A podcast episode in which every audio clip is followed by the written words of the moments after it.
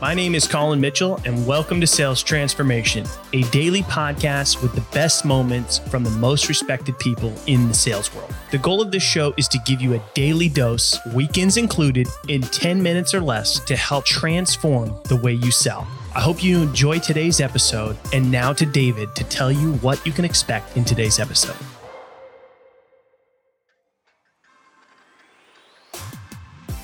You know, sometimes you have to say no in order for you to get a yes. Carol shares a quick story about saying no to a prospect, which eventually opened other opportunities and referrals for her, as her actions have established a great deal of trust. Colin explains that this is an act of a disciplined seller, which is very important as it shows that you are not seeking validation. Learn more about this in the latest episode of Sales Transformation.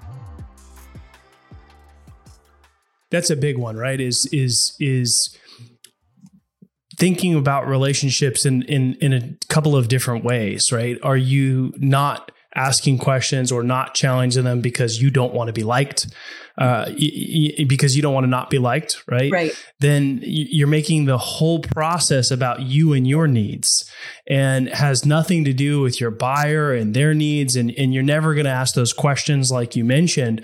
Mhm. Um, and, and so the the the challenge I think for sellers is they got to get over themselves and get out of their own way. Yes. And so how do they do that? it's seeking validation in the right places right don't seek validation from seek validation from your parents from your loved ones those are the ones whose what they think of you actually matters the rest of the world is really none of your business what they think of you and and here's the other thing is they're really probably not thinking about you as much as you think they are Yeah. Yeah. Um, it is also we need that constant reminder. It's why I was uh, talking about these T-shirts that I made. Uh, was for coaching clients to have this constant reminder. It's not about what I want. It is all. It, it, the intention needs to be about what is going to be best for the buyer. What do I need to ask in order for me to understand where they're coming from? What do I need to ask to see if they have a different perspective on something? And we'll see this in a different way.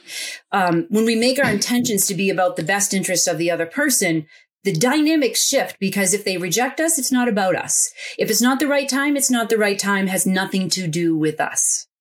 Yeah, I mean, uh, the, guess what? The the thing that's right for your buyer might be not working with you. Yes. You might not be the best option. Yes. Uh, that's actually the story I started my book with was when I was at a point in my business when I was really struggling and I was considering going for that three letter word, the job. And I had an interview with my sister's boss and we were going through the interview and it was down between me and one other candidate. And I said, well, and he was having a really hard time choosing who to choose for the candidate. And I said, well, what's the most important aspect of this role for you? And he says, I really need someone who's going to go to the sporting events and work the crowds and do all of these things. And I'm like, you know, I could do that if I had to, but I know the other candidate that you're considering and that is their, that's their thing. Like if I were you, I would hire that person. And he was so surprised that I told him to go hire the other person rather than me. He immediately started sending me referrals for my business. And so it was by saying no and not trying to sell him on the idea of hiring Mm. me that I actually earned the trust and the business. Wow, wow.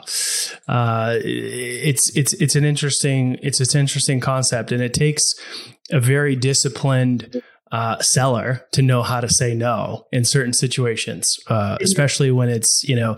I think it, it, a lot of times it's a it's a bigger problem, right? If we talk about the mindset of the seller, which I know is something that you uh, you know talk about and think about a lot as well, um, and and have covered. Uh, so because this seeking validation through your buyers or even in your job, it, it's a bigger issue, right? There's some even like some self work that needs to be done to to show up as a better version in your job as a seller, uh, because sellers are it, it's a competitive job, right? And um, it's hard to not like tie your own self worth as a seller to your number and your quota and win, winning and losing and all these things that happen as a seller. Thanks for tuning in to today's episode.